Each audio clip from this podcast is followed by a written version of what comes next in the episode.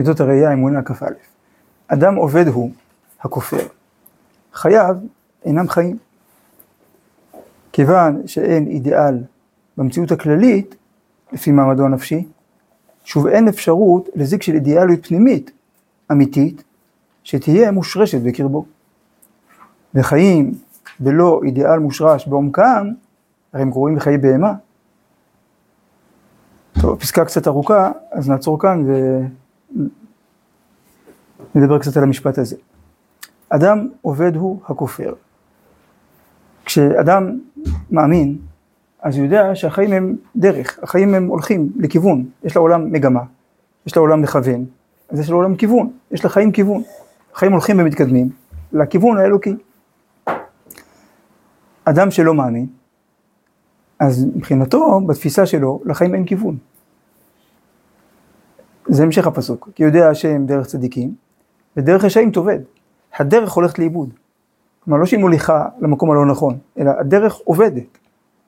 כמו שרואים היום, שבסוף ההיסטוריה, אחרי ארבע מלכויות, אחרי כל האידיאלים, בסוף אין כיוון. חייו אינם חיים. חיים, זאת, חיים זה לא תיאור של מצב, אלא תיאור של תהליך. של חיים במילת יחס. זה היחס בין מקור החיים לבין מציאות החיים. שמהכיוון של מקור החיים אל החיים זאת נביאה, השפעה, שפע של חיים. השפת אמת אומר את זה, כתוב, ויחפרו עבדי יצחק בנחל, וימצאו שם באר מים חיים. אז חיים, מתרגם אונקלוס, מים חיים, מים נובעים. חיים הם נביאה, של טוב אלוקי אינסופי אל המציאות, שמחיה את המציאות. אז מצד הבורא אל הנבראים זאת נביאה, מצד הנבראים אל הבורא, הקשר הזה נקרא דבקות. ואתם הדבקים בהשם אלוקיכם, חיים. אז מי שכופר, חייו אינם חיים. כלומר, הוא לא מכיר בזה שהם נביאה. זו עובדה טכנית שהוא שורד, שהוא אה, נושם, כן? יש לו סימני חיים, אבל הוא לא חי.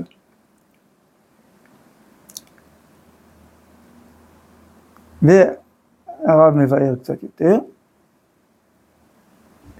כיוון שאין אידיאל במציאות הכללית, לפי מעמדו הנפשי, כלומר בעיניו החיים הם לא ביטוי של אידיאל, של תוכן פנימי, שוב אין אפשרות לזיק של אידיאליות פנימית אמיתית, כלומר נצחית, או מה שאמיתי זה מה שנצחי.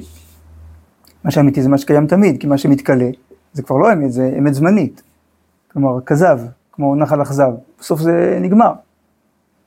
אז אם אין אידיאליות פנימית אמיתית שתהיה מושרשת בקרבו, שורש הוא גם מקור חיים, מקור נביאה. וחיים בלא אידיאל מושרש בעומקם, הרי הם גרועים מחיי בהמה. כי לבהמה יש מנגנוני, מנגנוני הישרדות טבעיים, אז אה, היא לא בסיכון. אבל אם אדם שאין לו מנגנוני הישרדות טבעיים, כי הוא, לו, הוא מאבד את האינסטינקטים כי הוא קיבל את התודעה, אבל אם התודעה של אדם משובשת, אז החיים שלו יותר גרועים מחיי בהמה. כי לא לעשות טעויות ולהזיק לעצמו ולסביבה, יותר מאשר בעל חיים, בטבע.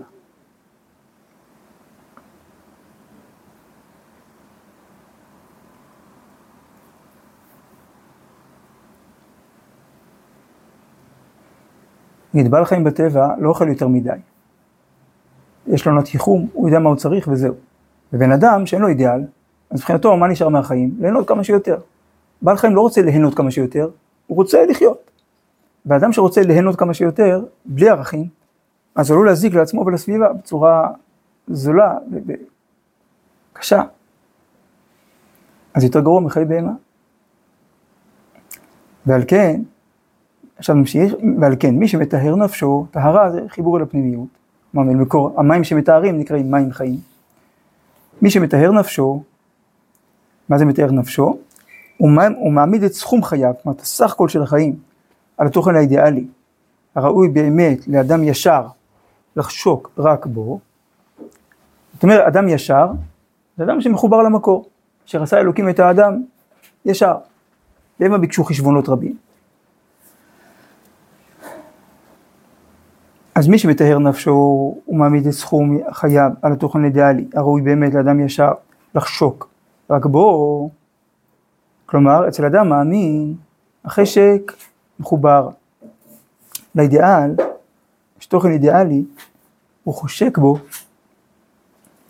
נמצא מיד את נטייתו החזקה אל האמונה.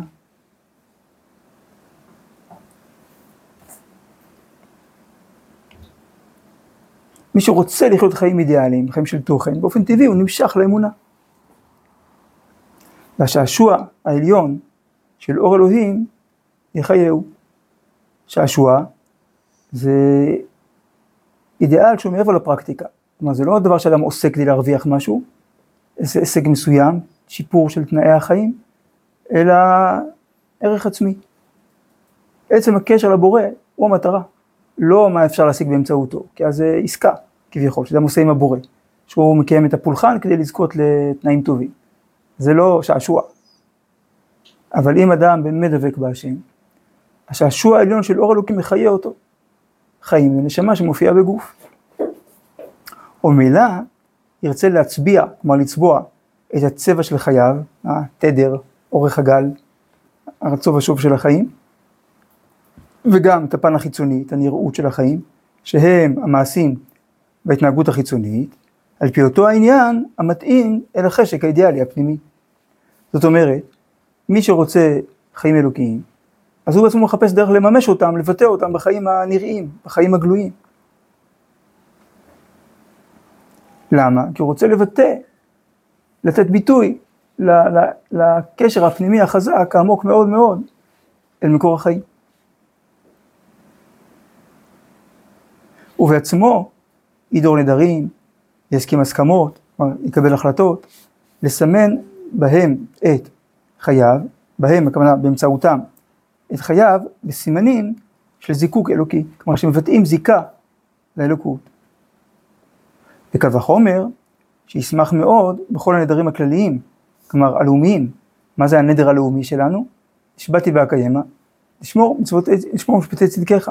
מושבע ועומד מהר סיני. אז אדם שרוצה קשר אמיתי עם הקדוש ברוך הוא, קשר חיים עם הקדוש ברוך הוא, אז הוא בעצמו מחפש דרכים, אז הוא יקבל לעצמו כל מיני דברים כדי להזכיר לעצמו, דברים שלא כתובים, שלא צריך, אבל הוא רוצה, זה החיים מבחינתו. אז באופן טבעי הוא מחפש איך להנכיח את הקשר הזה בכל פינה בחיים. קל וחומר שהוא שמח בזה שהקדוש ברוך הוא זיכה אותנו להיות קשורים אליו, בתפילין, בציצית, בלימוד תורה, בכל מצווה שאנחנו זוכים לה. בזיקוקם העממי הכללי, כלומר זאת הזיקה הלאומית הכללית לצור משגבם, שהוא המקיים אותנו, הוא האבא, צור שממנו חוצבנו, ואלוקי חשקם ותשוקתם.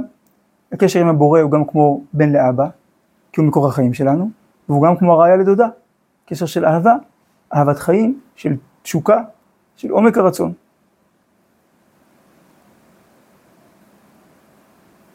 זה שעם ישראל חי את כל ההיסטוריה, ועמים הרבה יותר חזקים מאיתנו עלו וירדו.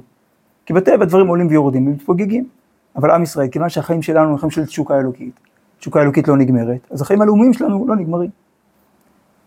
אז יהודים פרטיים נפטרים כמובן, אבל, אה, אבל האומה זה אותו תדר, זה אותו רצון, מאברהם אבינו, משה רבנו, יהושע, שופטים, שמואל מלכים, כאילו כל.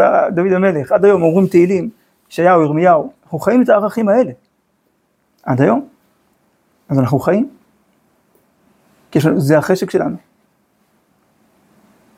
ובירור דעה עליונה וטהורה זו, דעה זה אידאה.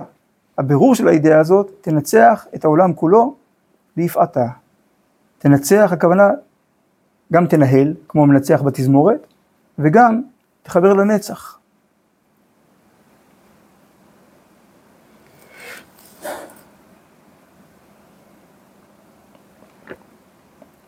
כתוב כשאלכסנדר מוקדון, שהוא היווני שכבש את הארץ, אז הוא נפגש עם שמעון הצדיק. ואז אה, אז היו שם אנטישמים שניסו לקלקל, ואז אה, אלכסנדר קם, קם בפניו והשתחווה לו, לא זוכר בדיוק מה הגמרא אומרת. אבל כאילו השרים שלו השתגעו מזה, כאילו מה אתה, משתחווה לו ליהודי הזקן הזה? אז דמותו של זה מנצחת לפניי.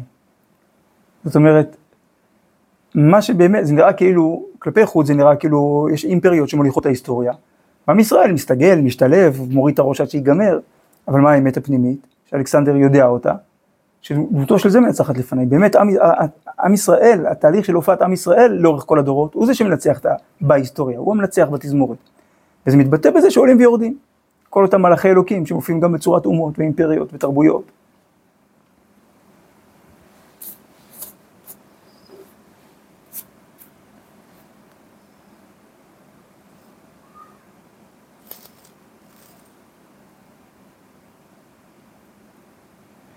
ובירור דעה עליונה וטהורה, זאת תנצח את העולם כולו ביפעתה, כלומר ביפי הופעתה, בהופעה, הופעת היופי, ההרמוניה הפנימית שלה.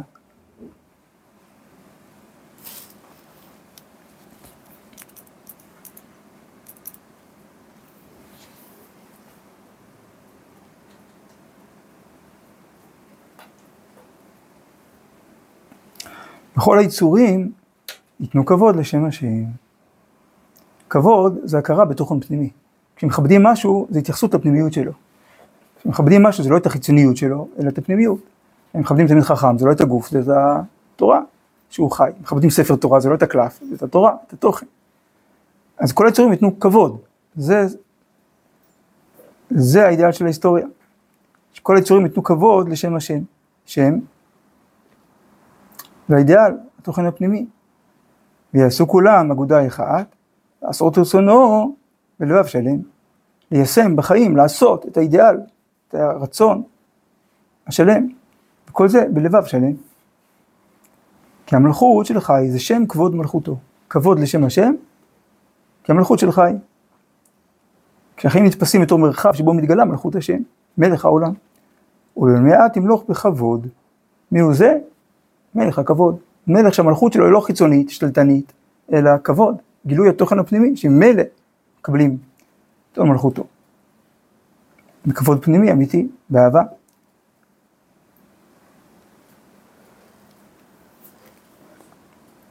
ככתוב בתורתך, השם ימלוך לעולם ועד. לעולם ועד זה חיבור של הזמן אל הנצח. לעולם ועד, ועד זה נצח, כמו אמן, נצח, סלע ועד. זה ההפך מהאבדון של הכופר. הכופר, אין לו נצח. אז גם אין לו זמן, הכל מתפורר, הכל מתכלה. אבל מי שמאמין, הוא חי את ה... לעולם ועד, בתוך העולם הזה.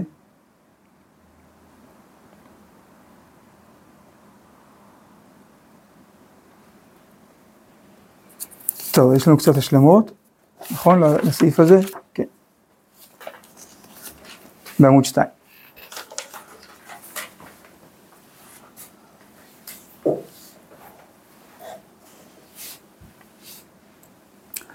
אומר הרב, השקפת עולם שבלא אמונת אלוהים היא נטולה מכל זיו החיים.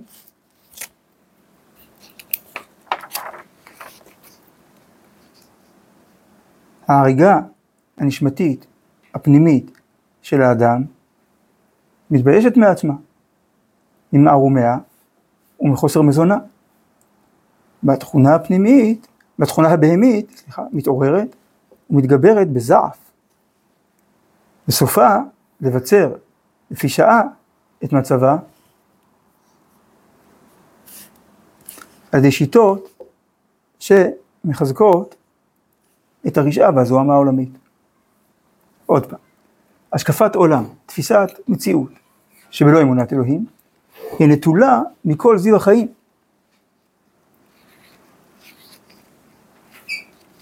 היא לא מכירה בזה שהחיים הם זיו. זיו זה הקרנה של האור, הקרנה של אור השם, של האור כי טוב.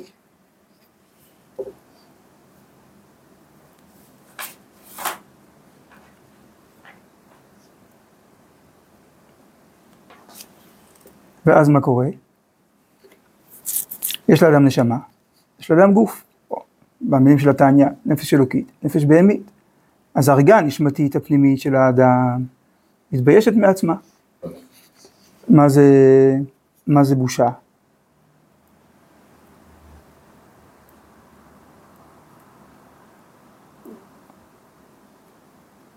אם אני אומר משהו, ומישהו אומר אני חולק עליך, אני חושב בדיוק ההפך, זה מבייש? אני אומר ככה, הוא אומר ההפך, נברר. אבל אם אני אומר משהו, או עושה משהו, אומרים לי, אה, לא מתאים לך, ממך היינו מצפים לי יותר, זה מבייש, נכון? בושה היא פער בין הבכוח לבין הבפועל. שהבכוח לא מצליח לממש את הבפועל, זה בושה.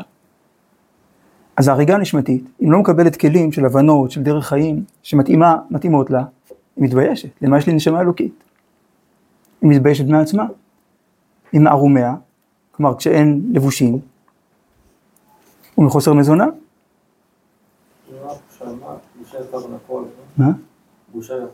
בושה היא הפער בין הבכוח לבין הבפועל. שאדם לא מצליח לממש, מה? אדם לא מצליח לממש בפועל את מה שאמור היה להיות. נגיד, כאילו, אומרים לילד, אומרים לבן אדם מבוגר, תשמע, למה אתה מתנהג כמו ילד? לילד לא אומרים למה אתה מתנהג כמו ילד, נכון? כי הוא ילד, מותר לו. אבל, אבל כאדם מבוגר, כמעט שבכוח הוא אמור להיות אחרת, אז, אז אם הבפועל לא מתאים לבכוח, זה בושה.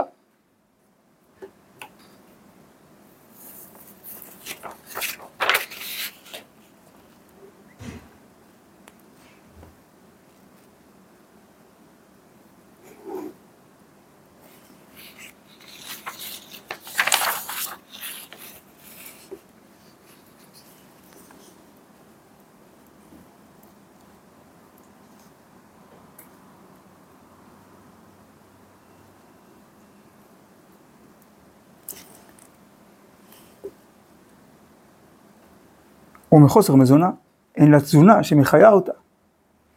מה יעקב אבינו מבקש מהקדוש ברוך הוא? ונתן לי לחם לאכול ובגד ללבוש. נכון? שאירה כסותה.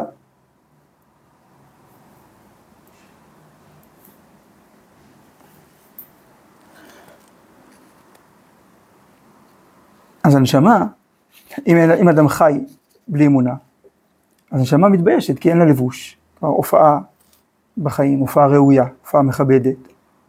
ואין לה מזון, אין לה תזונה שתצמיח אותה, שתקדם אותה, את, ה, את, את הגילוי שלה בחיים. ואז, למה? אז למה הריגה הנשמתית הזאת מתביישת? כי אדם מתכחש לה, אדם מתעלם ממנה. אז מבחינתו מה זה החיים? אז מה זה החיים האידיאליים? אדם שאין לו אמונה. מה החיים האידיאליים? שאני אצליח לעשות כל מה שבא לי. ואז מה קורה? והתכונה הבהמית מתעוררת ומתגברת בזעף.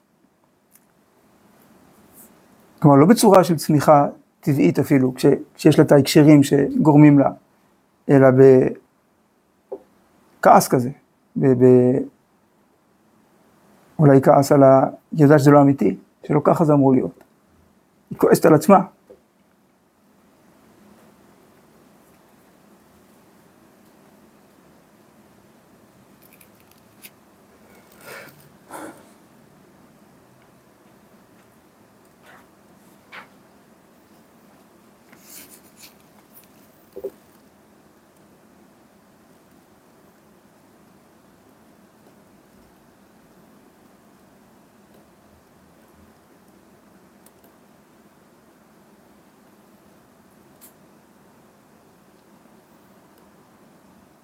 היא גם כועסת, שהופכים אותה לאליל. כעס מתבססת בעצמה. מה? כמו שבן אדם שאוכל אכילה רגשית, ואז הוא כועס על עצמו, ואז הוא אוכל שוב. כן, כמו התמכרות כזאת. ואז, בסוף, כי הרבה פעמים כשאדם עושה משהו ו- ומתבייש בו, זה לא, זה לא טוב, אז או שהוא עושה תשובה, או שהוא עושה את זה עוד פעם בצורה יותר קיצונית. כי הוא מתכחש לזה שזה לא בסדר, אז עוד יותר. אז הרב אומר, בסופה לבצר לפי שעה את מצבה, היא רוצה לחזק את מצבה, לפי שעה כמובן, זה לא יחזיק יותר מדי זמן, על ידי שיטות שמחזקות את הרשעה והזוהמה העולמית. למשל, סוציאליזם, כל מיני שיטות כאלה, שהרי הכל זה חומר, אז הכל זה מלחמת הכל בכל, מלחמת מעמדות. או להפך, הכל זה חומר, הכל זה כסף, אז תרוויח כמה שיותר, תן לכל האנשים את ההזדמנות להרוויח כמה שיותר. אבל אז הכל זה בקיצור, בסוף מה שמתחזק זה ככה או כך, זה הרשעה והזוהמה העולמית.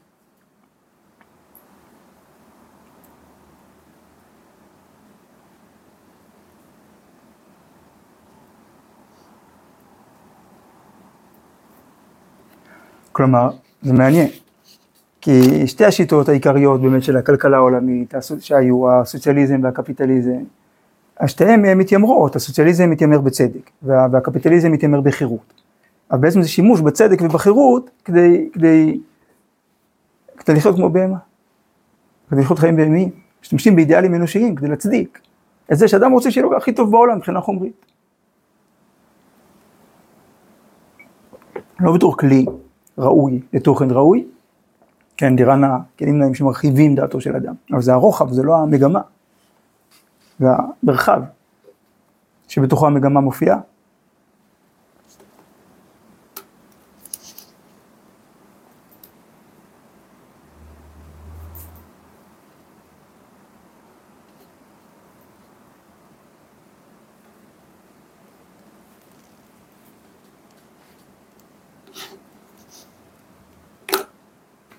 עוד, יותר חריף.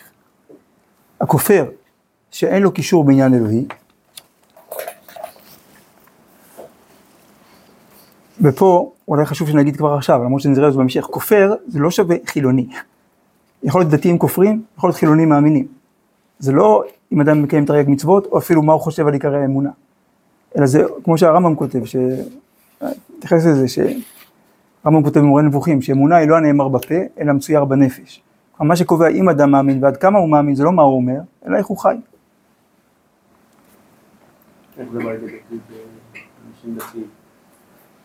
האדם שטוען שהוא מאמין, הייתי שואל אותו 13 עיקרי אמונה, הוא יודע להגיד אותם בעל פה, והוא אומר, אני מסכים עם הכל. אבל הוא גונב, או נואף, או מרמה. זה לא באמת מאמין. כי אם הוא באמת מאמין שהשם רואה אותו, הוא לא היה מתנהג ככה. אלא מה? הוא יודע שכך צריך להגיד באיזשהו מקום, אבל לא באמת חי את זה. החיים בפועל, הוא, הוא, הוא, הוא מוצא צידוקים למה שבא לו, והוא בונה לו אלוהים שמסתדר עם זה, איכשהו. זה לא מאמין. אדם שהוא, שמה שהוא שמע על אלוקים, על התורה, זה היה כל כך דוחה, שהוא אומר, אם זה אלוהים אני לא מאמין בו. עכשיו זה נכון, רק האלוהים, כמו שהזכרנו, מה שאומר רב אברבנאל, שאלוהים שבו הכופר כופר, זה לא אלוהים שבו מאמין מאמין. הכופר כופר באלוהים שבו נדמה לו שהמאמין מאמין. יש לו דימוי של אמונה, והוא כופר בדימוי הזה, אבל זה הדימוי של האמונה, זה לא האמונה. אז הוא אומר, אני מאמין בטוב האנושי. אני מאמין באנרגיה קוסמית אוניברסלית שמחלקת אה, ממתקים רוחניים. אז הוא באמת מאמין, הוא רק לא יודע לדייק את זה. כלומר, לא יודע לקשר את זה לאמונת ישראל. אבל הוא מאמין. עובדה שהוא מתנהג, נגיד, בצורה מוסרית. כל מי שמתנהג בצורה מוסרית הוא מאמין. כן. למה שיוותר על חשק שלו? כדי, מאיפה זה בא? זה לא בא מהנפש הבהמית, זה בא מהנפש האלוקית. אז הוא מאמין. יכול להיות שקורא לעצמו אתאיסט. וזה באמת טעות, ושיש לה מחירים. אבל באמת הוא מאמין. כי מחובר לטוב. מי אמר שטוב עדיף על רע? מה זה רק התניה חברתית? הוא מאמין, לא, הוא יקרה לו, זה באמת. באמת, זה אמונה. טוב, לזה, זה רק ספוילר. בסוף הדף.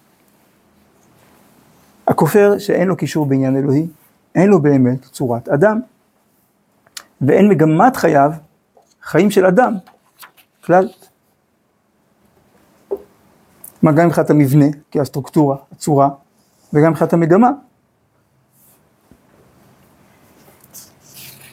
הוא לא נראה כמו בן אדם, יש לו נשמה אלוקית, שהתודעה והרגש והגוף באים לממש אותה, ואין לו רצון חיים אלוקי. כל הרגשות, אז מה נשאר?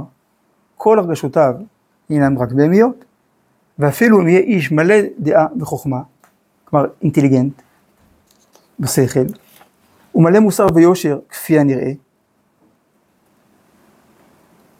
אין זה כי אם כמו בהמה מלומדת ובעלת תרבות. כלומר המניע, ה- ה- ה- מערכת ההפעלה שלו היא בהמית, אבל הוא למד ויש לו תרבות, אז הוא יכול להפיק תוצרים מעניינים, מתוחכמים. אבל רוח האדם, בכל עומק הווייתו, איננו נופח, כלומר מה שמנפח אותו בחיים, כי אם עם הקישור אל העניין האלוהי העליון. עכשיו, מה שאמרנו בהתחלה זה קושייה, אמרנו, יש אנשים מוסריים, שהם לא קוראים לעצמם מאמינים, לא מגדירים את עצמם כמאמינים, אז מאיפה זה בא? אז על זה עונה הרב עכשיו. אמנם, כל מה שהידה האנושית מתבררת, כמו מלאכת בורר, מוציאה את הפסולת מתוך האוכל,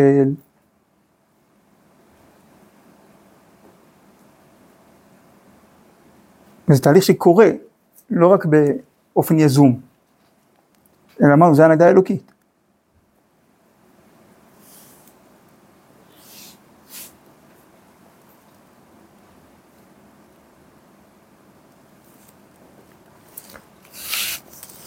כך מתמעטת הכפירה המוחלטת, וכוחה תשש. על כן, ישנם הרבה אפיקורסים שהם כופרים לפי המידה של ההלכה. אם נסתכל נטו על הקריטריונים, אז נקרא להם כופרים. אבל כשנבין לחקר נפשם, פנימה, נמצא בהם קישור לתוכן האלוהי בצורה נעלמה. לא מוצהרת, אבל מאוד מאוד פנימית, מאוד מאוד אמ-, אמיתית. ומטעם זה, רבה היא מאוד הנטייה כלפי זכות וחסד שבדורותינו, אפילו לאלה הכופרים המוחלטים. כי באמת הם מאמינים.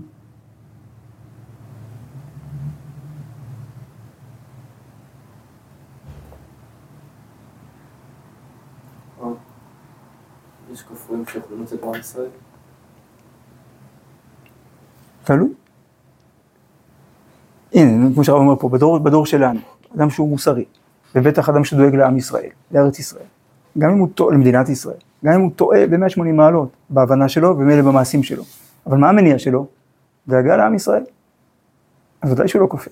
המעולים חושב שדאגה לעם ישראל זה נגד התורה, שזה מה שטוב לעם ישראל. כן, זו בעיה גדולה. אבל הוא רוצה את ישראל, אז מילא ישראל זה הגוף של התורה, התורה היא נשמת ישראל, אז הוא בעצם מחזק את התורה. רק יש לו הרבה טעויות, אז גם הוא גורם נזקים. נגיד, אם אדם לצורך העניין היה עוזב את מדינת ישראל, הולך ללבנון, מצטרף לחיזבאללה, יכול להיות שאדם כזה מתנתק מכלל ישראל. זה נגיד כמו שהיו הנוצרים הראשונים, שבאמת עזבו את האומה ורצו את רעת האומה, רצו את טשטוש האומה, את ההתבוללות של האומה. אולי בדורות האחרונים אפשר יהיה בסקציה, כאילו הקומוניסטים, שרצו באמת להשמיד את עם ישראל, תכלס, את הזהות היהודית. אולי אנשים כאלה יכולים להגיע למדרגה כזאת. אבל סתם יהודי, כל עוד הוא קורא לעצמו ישראל, אז ודאי שלא. כי ישראל, מעשה שהיה. מישהי אמרה לי, בעל התשובה, כאילו שאמא שלה, כאילו קצת יש לה אהדה, קצת מסוים, אבל אבא שלה חילוני מוחלט, כופר, איך קוראים לה? בת אל. אמרתי, אם אבא שלך כופר, למה הוא קורא לך בת אל? בסדר.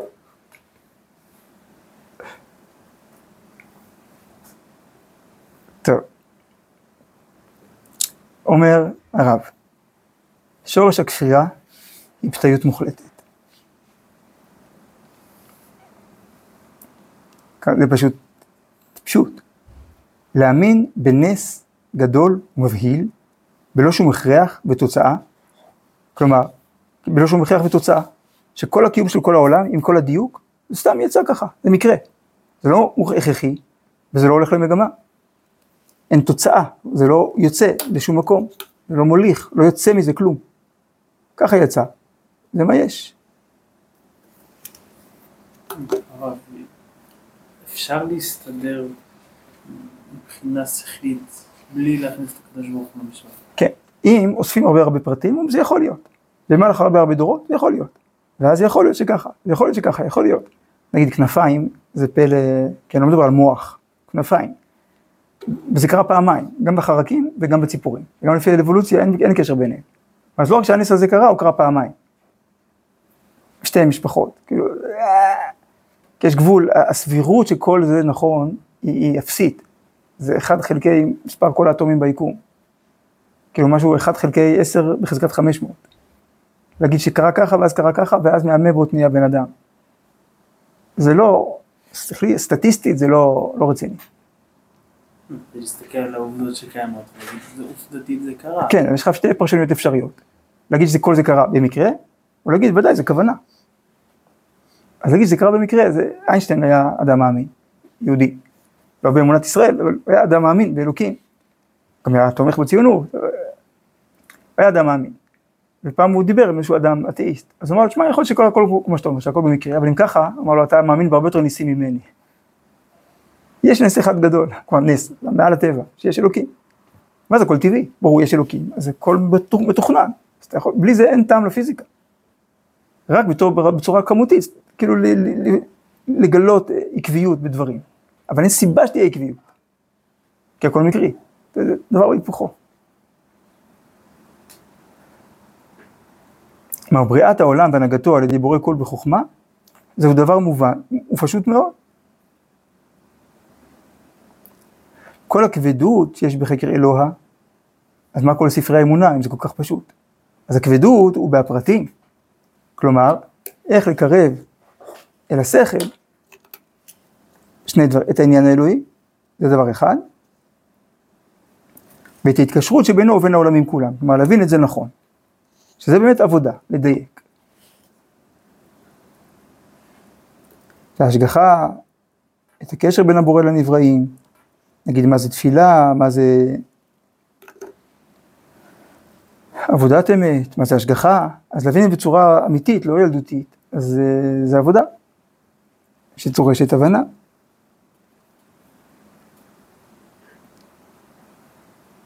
אבל עצם הדבר שתוכן של חוכמה והשקפה, יכולת וחסד,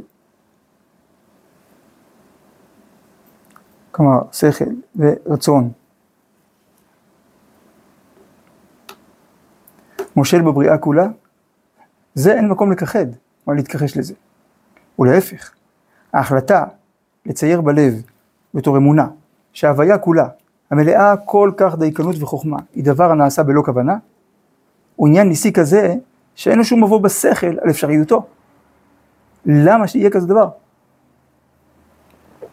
וקריאת השכל בעל כורחו, מהעניין היותר מעניין שבנפש, גוררת אחריה כמה קרעים אחרים, שגם הם, כמותם, מכאיבים לב. לקרוע זה דבר כואב.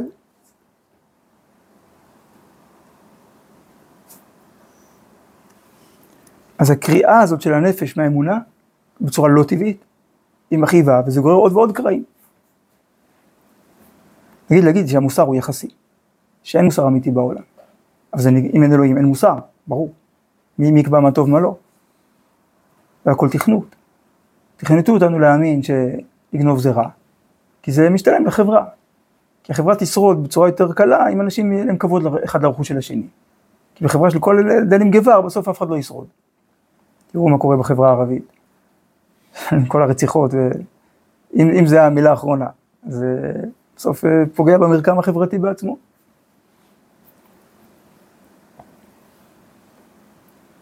אז בקיצור, להאמין זה חכם, ולא להאמין זה טיפשות. זה כמו, אז כמו להאמין באלוקים, כך להאמין בהישארות הנפש. אומר הרב, וטיפשות זו היא נוהגת גם כן ביחס לנצחיות החיים. בידיעת אמונת השארת הנפש. זה דבר אחד, כלומר שהנפש נשארת גם כשיש, כשאין לאדם גוף, ודבר שני, שנותן לדין וחשבון. ביחס שיש בין הנהגת החיים הטובה בחוכמה וצדק, לעושר המוחלט של הנשמה, ובין הנהגה זו עצמה, כלומר הנהגת החיים הלא, הלא טובה, כשהיא מזולזלת. השכל נותן שההרגל המעשי והציורי, הוא נותן כוח רוחני לנפש בנצח, מאין דוגמתו. כלומר, אחרי שאדם מבין שאדם חי לנצח, אבל אדם נמצא בעולם הזה שהוא זמני, שהוא לא נצחי, אז מה העניין בזה? שהאופן שבו אדם חי בעולם הזמני, מכין אותו אל הנצח. אז אדם חי בעולם הזה, בצורה שזוכרת את הנצח, שמאירה את אור השם באוכל, בזוגיות, בצבא, בהכל, אז הוא באמת בונה כלים לחיי נצח טובים. ואדם שחי הפוך מהנצח, אכול ושתו כי מחר נמות, אחרי זה מה קורה כשהוא מגיע לעולם הנצח? אין לו כלים, כאילו, זה לא קל לו, זה, זה דיסהרמוניה, בין איך שהוא חי לבין כל מה שנשאר, מי שכל החיים שלו מחפש פוזות ולהרשים, שזהו, עכשיו הוא מת, אין, אין, אין יותר פוזות, אין יותר את מי, על מי להרשים, את מי להרשים, כאילו, אז הוא נשאר כלום, רחמנות. לא הבנתי איך מתוך ההבנה שיש, הקדוש ברוך הוא, בהכרח מבין שזה בנצח. כי השם ברא את הנשמה שלי, השם ברא אותי. אז כיוון שמקור החיים שלי הוא נצחי, אז גם אני נצחי, יש לי קיום נצחי. כי הנשמה היא חלק אלוקא ממעל, אז הנשמה היא נצחית. לא להאמין בזה שהנשמה היא נצחית, להגיד שהאדם חי את כל החיים הזה בעולם ובסוף הכל נהיה סתם אוכל לתולעים, זה לא הגיוני, זה, זה לא ייתכן. בורא עולם ברא אדם כדי שבסוף ימות, וזהו, ויתפרק לחתיכות וזהו, לא יכול להיות. אלא ודאי, יש לאדם קיום גם מעבר לעולם הזה. אז מה הקשר בין העולם הזה לבין הקיום שמעבר לעולם הזה? ברור שיש ביניהם קשר. אדם חי בעולם הזה, ובתוך זה מסילת ישרים פרק א', הוא בונה את יכולת החיבור שלו לנצח. כמו שמישהו אמר, כנראה אמיתי, שבעולם הבא אין גן עדן וגיהינום, בעולם הבא יש דבר אחד, לומדים תורה. יש כאלה שבשבילם זה גן עדן, יש כאלה שבשבילם זה גיהינום. התורה היא האמת, האמת האלוקית. אז מי שכל החיים שלו מחפש את האמת האלוקית, שם הוא מוצא אותה, אז באמת כולו מאושר. מי שכל החיים שלו עסוק בלהתחמק מהאמת האלוקית, עכשיו מה קורה כשהוא נפטר מן העולם? עכשיו היא מתפוצצת לו בפנים, ואין לו לאן לברוח. כי נשארת בעולם האמת, נשארת רק האמת. אז מי שעשה את כל הטריקים כדי לעקוף את האמת, זהו. איפה אתה ואיפה האמת? זה כואב? אז ברור, זה החיים בעולם.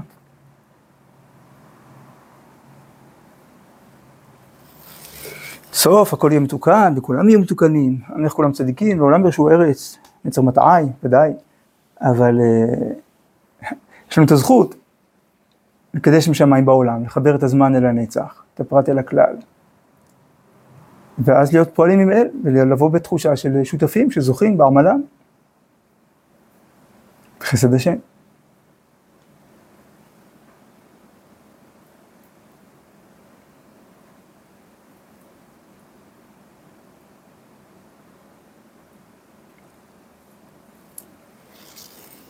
טוב, אז הנה הגענו לפסקה שקשורה גם לפסקה שראינו קודם.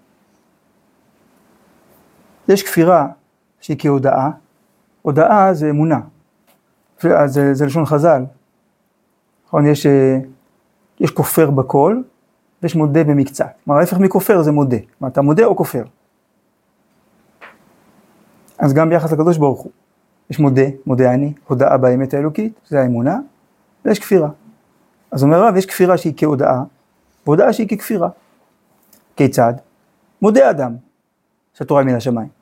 אם תשאל אותו, הוא אומר כן, ודאי, משה קיבל תורה מסיני, מהקדוש ברוך הוא.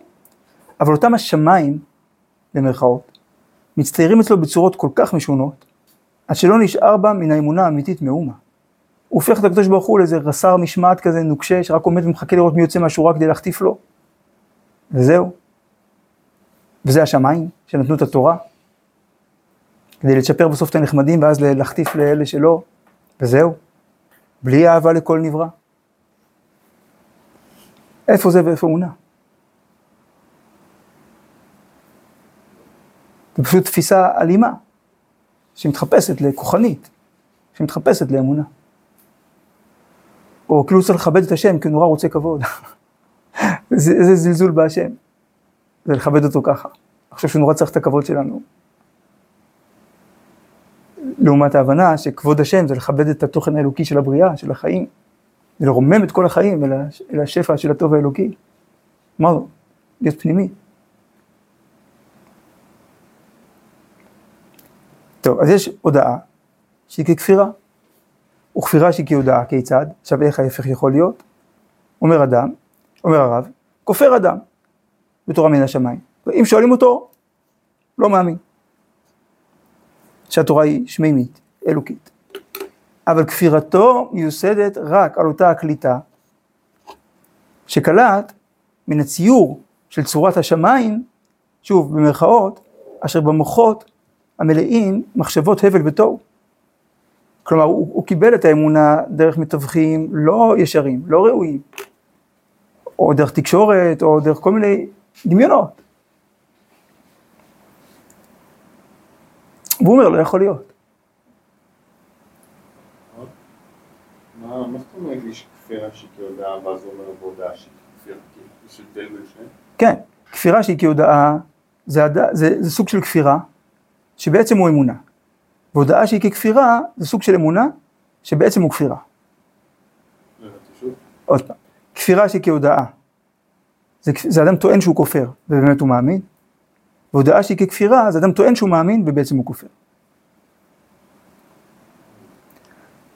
אמרנו, אדם שקורא לעצמו מאמין, אבל ציור האלוהים שלו כל כך משובש, כל כך אכזרי, כל כך אה, פראי, אז הוא בעצם כופר באלוקים האמותי. כן.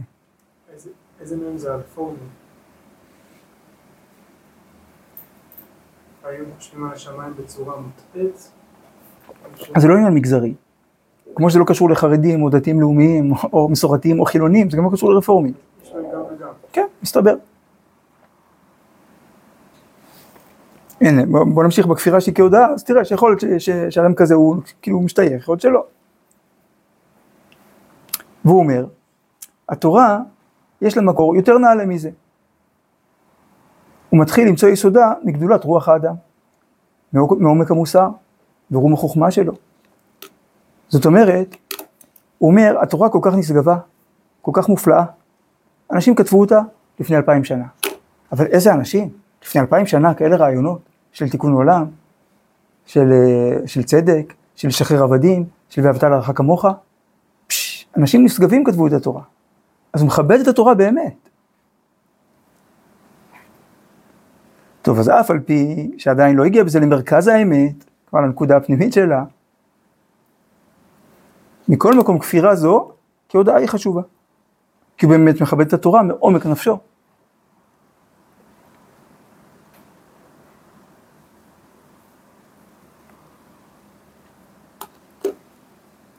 והיא הולכת ומתקרבת להודעת אמונת עומק. עכשיו פה נגיד אנשים שיש להם אידיאולוגיה אחרת של אמונה, אז זה יותר בעייתי. אז דווקא בעניין הזה חילוני יותר קרוב מאשר רפורמי. כי אין לו אידיאולוגיה אחרת ביחס לתורה. ודור תהפוכות כזה, הוא נדרש גם כן למעליותה. כלומר, בשירת האזינו, אז אה, אז זה ביטוי שנראה לכאורה לגנאי. אבל פה הרב מבאר מה זה דור תהפוכות. אתה רואה, הפוך על הפוך. יש אנשים שנראים דתיים ובעצם הם כופרים, יש אנשים שנראים כופרים, טוענים שהם כופרים, בעצם הם מאמינים. זה דור תהפוכות. זה גם נדרש למעליותה. זה כתוב על אחרית הימים שם. נראה לי, מה?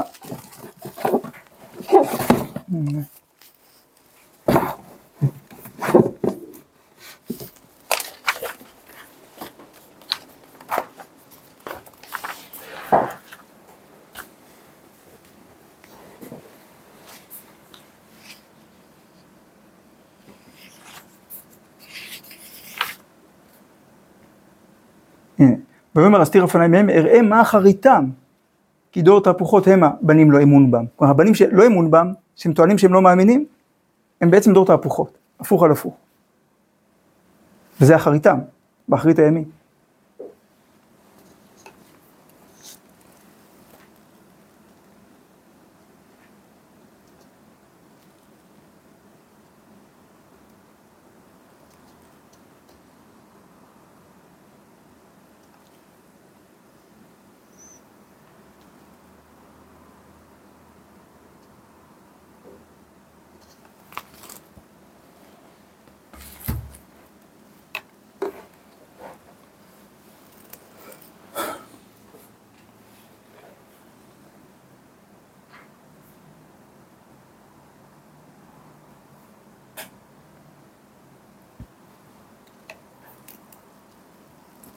טוב, אז כאן, עד כאן הרב דיבר על תורה מן השמיים.